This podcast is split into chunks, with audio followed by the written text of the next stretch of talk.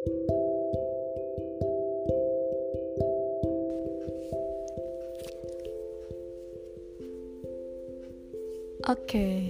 di sini aku akan menceritakan apa sih arti hidup sebenarnya. Sebenarnya hidup itu apa sih dan kenapa semua orang hidup di dunia ini tidak hanya sekedar menceritakan tentang materi. Hidup ini terlalu sempit jika didefinisikan untuk mencari sebongkah berlian ataupun untuk mencari uang dengan kerja itu hanya cara bertahan kita untuk hidup. Definisi hidup bagiku it's simple. Kita hidup pasti punya tujuan. Dan kita hidup juga mesti bernilai. Ngapain lu hidup kalau nggak bernilai buat sesama lu gitu. Jadi di sini gue mau menceritakan tentang apa sih arti hidup sebenarnya dan hidup itu buat apa dan nanti tujuan hidup kita tuh apa? Sebenarnya hal ini relatif buat kita semua.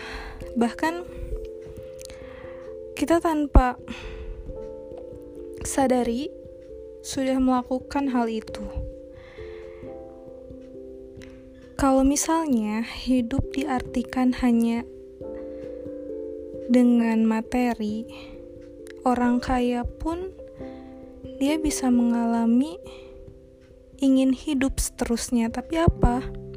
Banyak tuh orang kaya yang mati bunuh diri ataupun banyak tuh orang kaya yang hidupnya tidak punya siapa-siapa. Dalam arti dia hidup banyak materinya tapi tidak bahagia sebenarnya menurut saya Hidup itu adalah sebuah anugerah terbesar yang diberikan oleh Tuhan kepada kita. Dan tanpa kita sadari, hidup itu pasti mempunyai aturan. Kalau tidak ada aturan, itu as nothing. J tidak akan berarti apa-apa. Semua orang bebas melakukan apa pun. Makanya ada yang namanya norma. Nah, di situ pasti diatur dari sikap manusia, kemudian uh, cara manusia untuk bertahan hidup sehari-harinya. Makanya kan ada norma agama, norma kesopanan, serta norma yang lainnya. Itu bisa membantu kita agar hidup kita itu tertata dengan rapih. Intinya hidup kita itu harus kondusif seperti itu. Tidak ada kejahatan dan juga hidup itu tentram. Tapi kebanyakan orang itu tidak hanya ada orang baik aja tapi ada juga orang yang setengah baik setengah enggak ataupun orang yang memang dalam arti dia berhati jelek seperti itu. Menurutku setiap orang pasti bertanya dalam kehidupannya apalagi yang udah masuk quarter life. Di sini uh, saya sendiri belum masuk quarter life sih. Umur saya masih 23 tapi saya sendiri sudah merasakan hal itu hidup itu buat apa ya? Apakah hanya sekedar uh, mencari jabatan yang tinggi ataupun uh, mencari gaji yang gede ataupun um, mencapai cita-cita ataupun yang lainnya dengan bekerja mati-matian misalnya. Hey, lu hidup di dunia ini pasti punya tujuan. Gak mungkin hanya sekedar itu. Itu hanya menunjang kamu bisa hidup dengan baik. Dalam arti itu bukan satu-satunya alasan kita hidup seperti itu. Jadi di sini gue mau cerita aja. Sebenarnya masa-masa quarter life juga pasti ada kebimbangan sendiri nanti ke depannya gue mau ke mana? Terus nanti ke depannya bagaimana kehidupan gue nantinya? Tapi di sisi lain gue juga mikir harus direncanakan lebih awal. Makanya gue sendiri punya planning hidup ke depannya. Nah, so buat kalian yang sedang mengalami quarter life dalam hidup kalian, kalian harus punya target apa sih yang mau dicapai di tahun ini? Misalnya, mau ngeberangkatin orang tua ke Mekah itu suatu hal yang mulia. Tapi kita juga harus realistis. Kita bisa ngumpulin uang segini dalam berapa tahun ya dan make stand gak sama umur orang tua kita dan satu lagi jangan memaksakan diri jika itu tidak mampu atau tidak sesuai dengan penghasilan kalian seperti itu.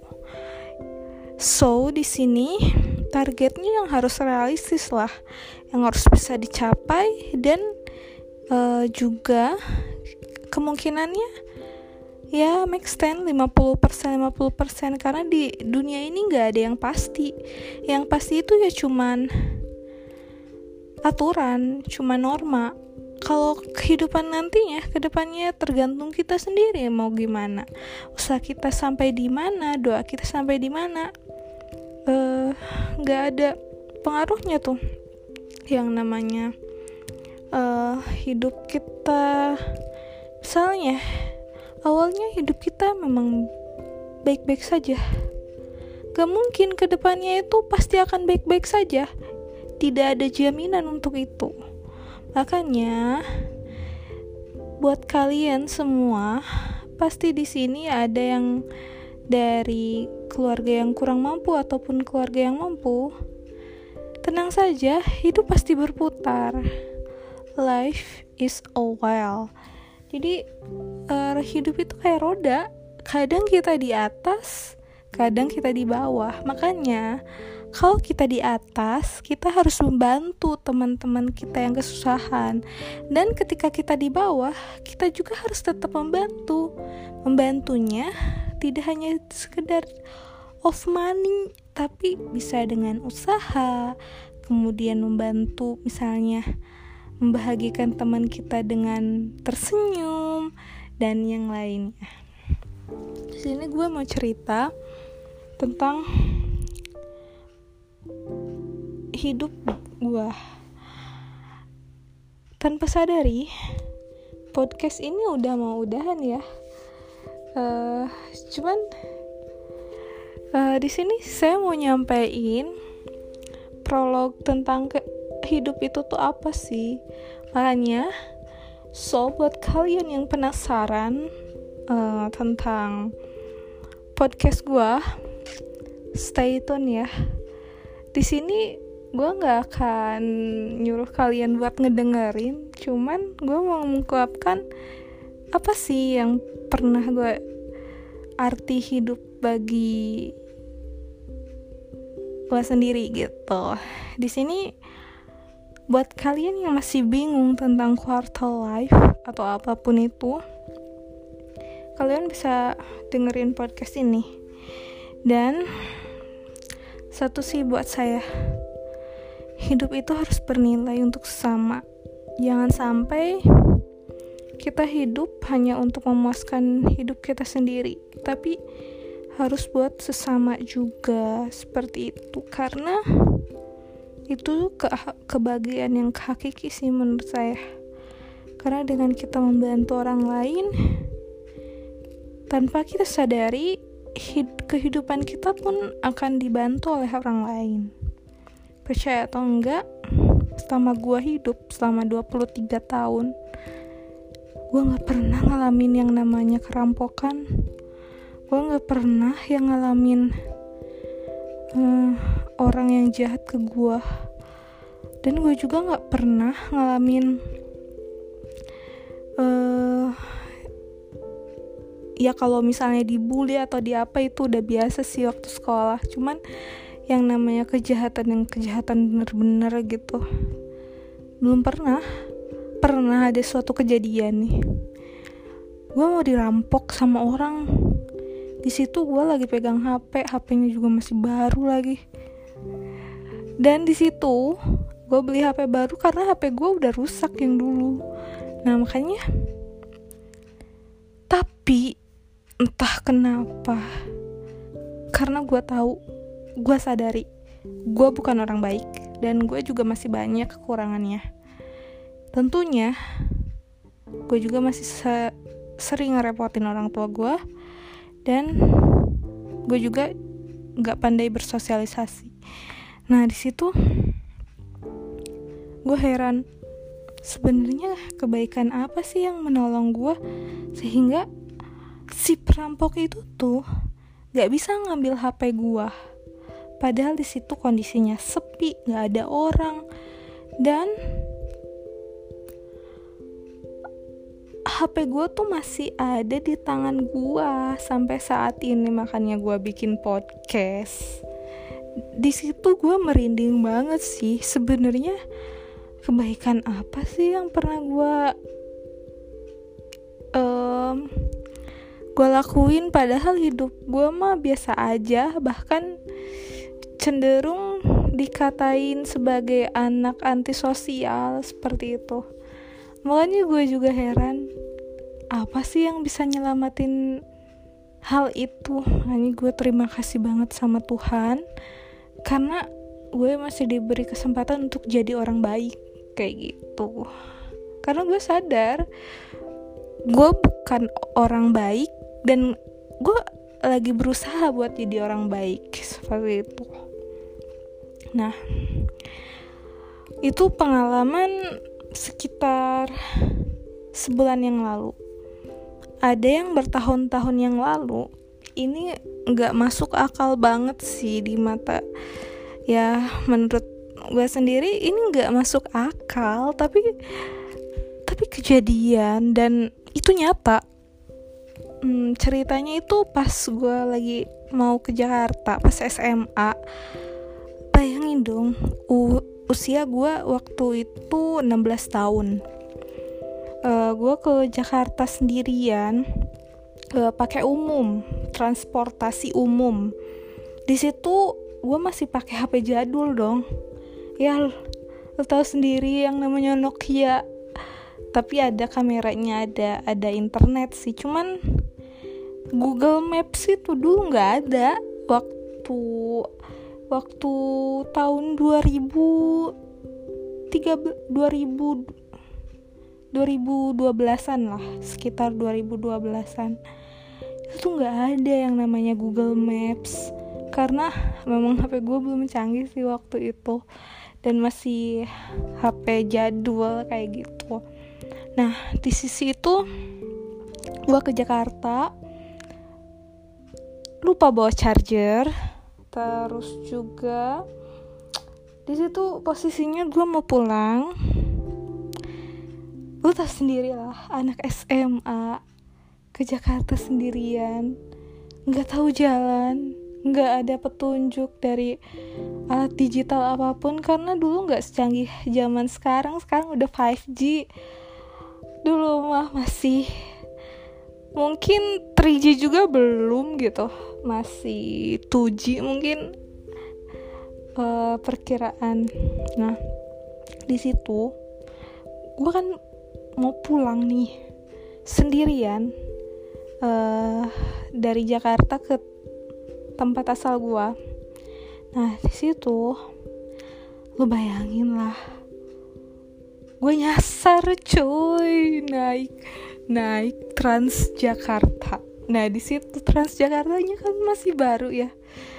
Mana gue tahu gitu arah Jakarta ini first time buat aku keluar rumah dan rumahnya dan jauh seumur hidup.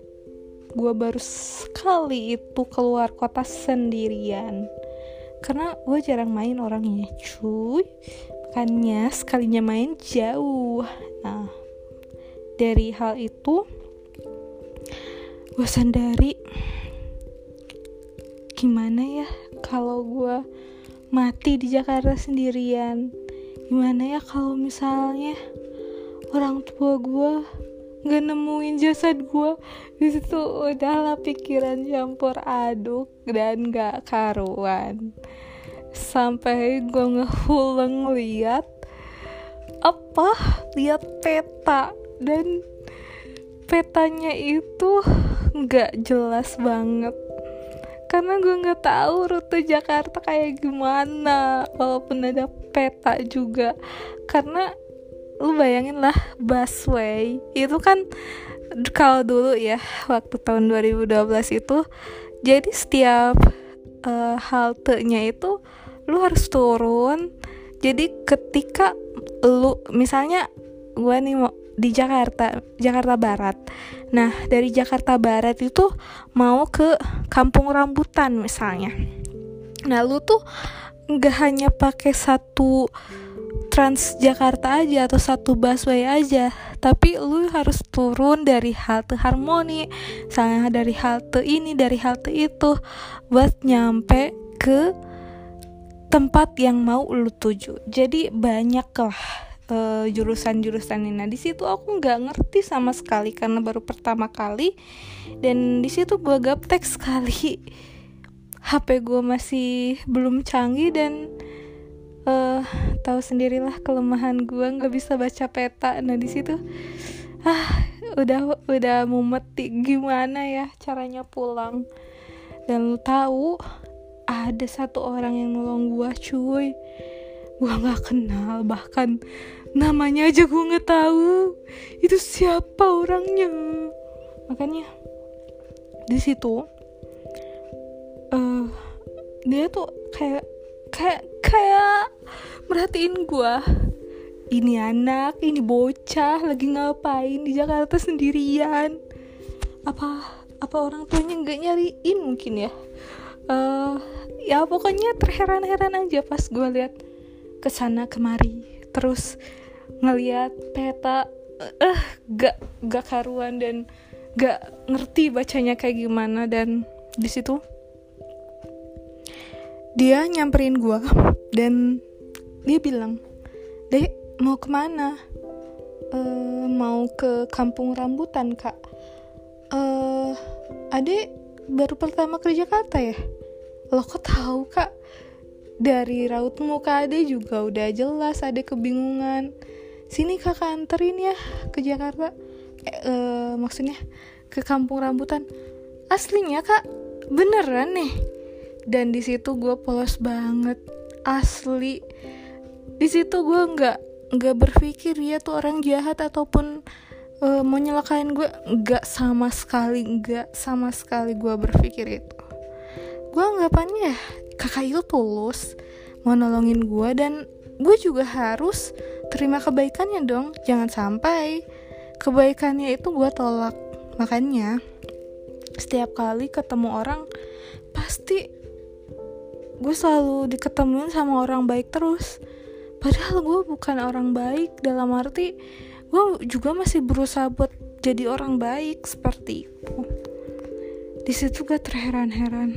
Oh ada orang yang kayak gini ya? Dan lu lu tahu semuanya. Dan di situ tuh dia nganterin gue dari Jakarta Barat ke uh, Jakarta Utara. Itu kan jauh banget ya ke Kampung Rambutan kan Jakarta Utara.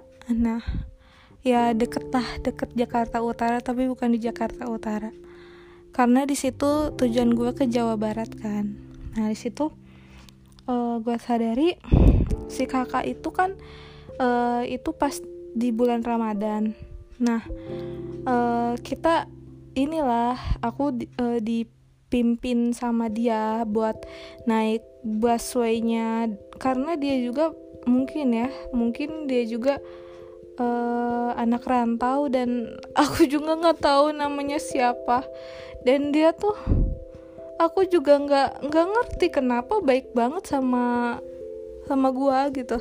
Padahal baru kenal uh, uh, dia tuh banyak ba banyak nanya cuman uh, nanyanya tuh yang formal misalnya uh, kenapa dia ke Jakarta? Uh, terus kenapa nggak sama orang tua? Dan uh, nanti uh, ini baru pertama kali ke Jakarta ya cuman itu doang yang ditanyain dan nggak mengarah ke privacy karena karena dia tuh emang orang baik jelas orang baik kayak gitu.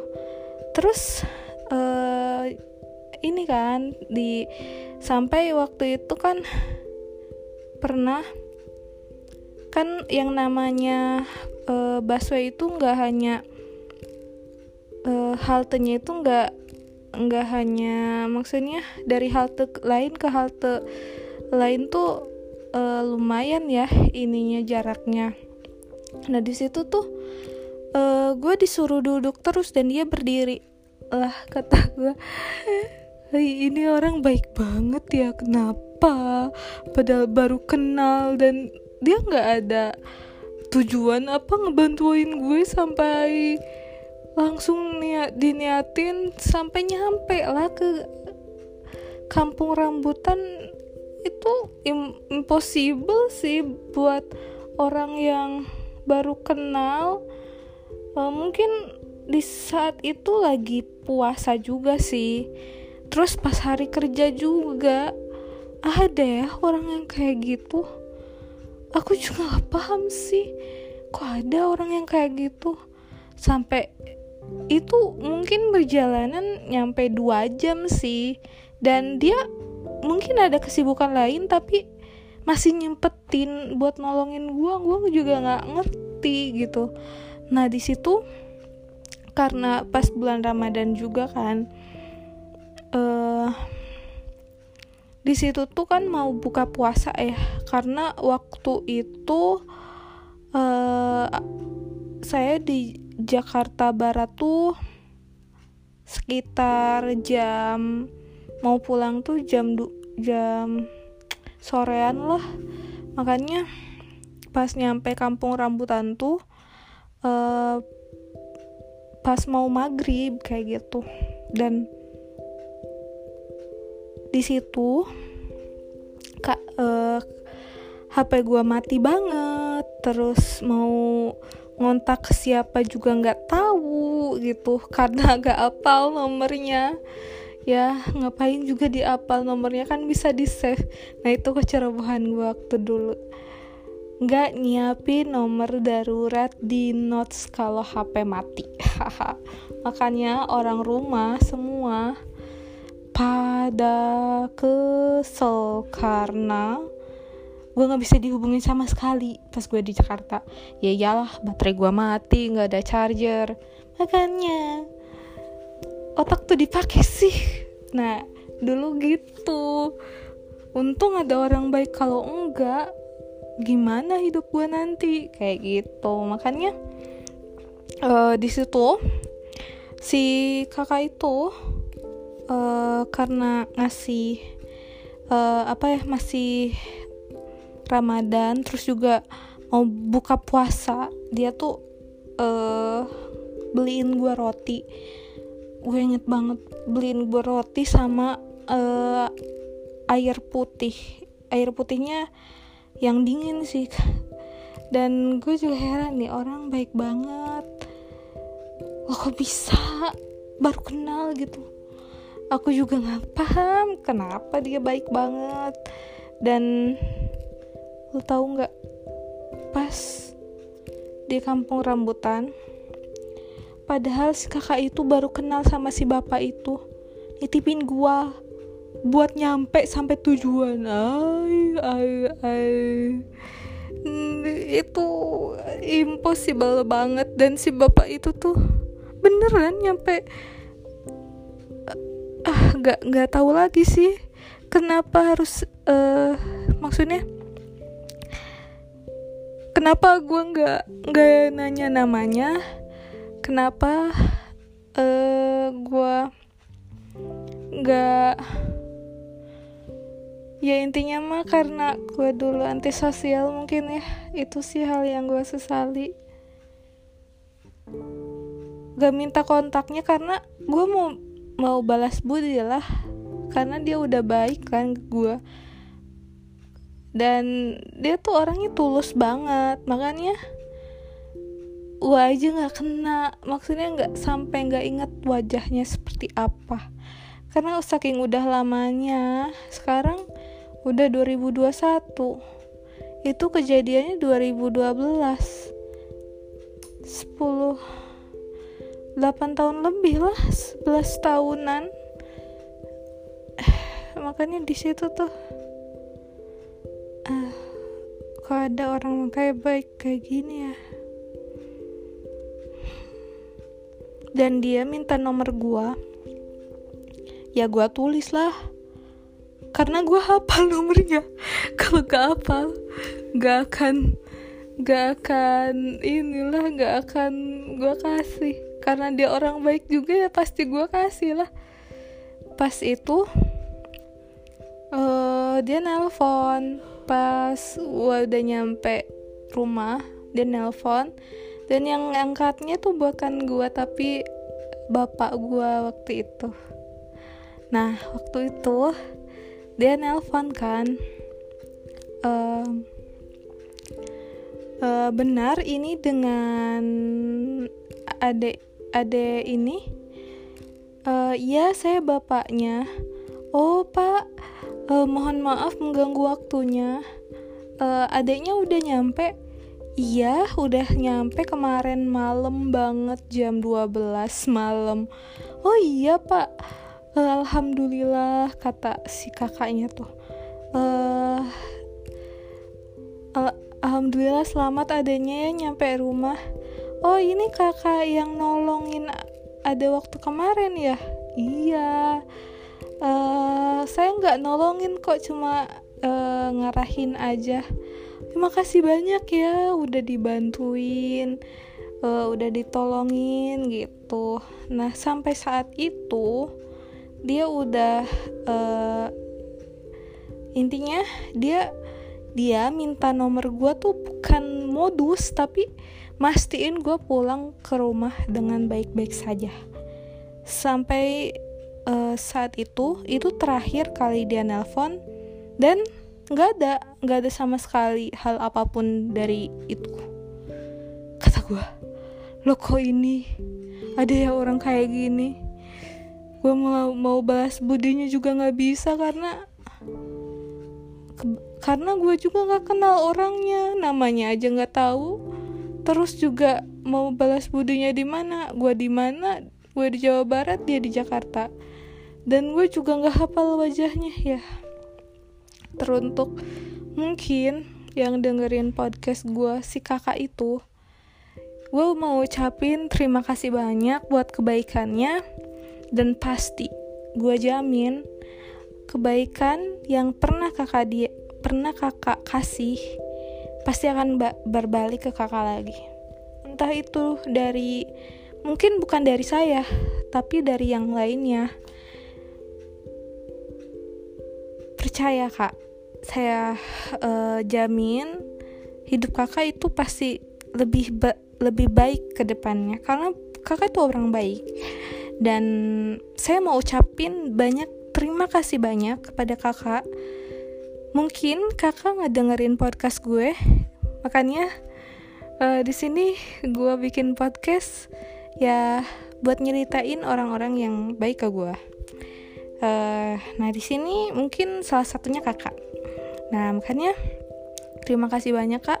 Semoga kakak panjang umur saya selalu dan selalu diberkahi oleh Tuhan nah oleh karena itu saya mau ucapin terima kasih banyak buat yang dengerin podcast gue yang gak jelas ini dan semoga hari yang menyenangkan dan hidupnya juga berarti. Terima kasih banyak. Selamat malam.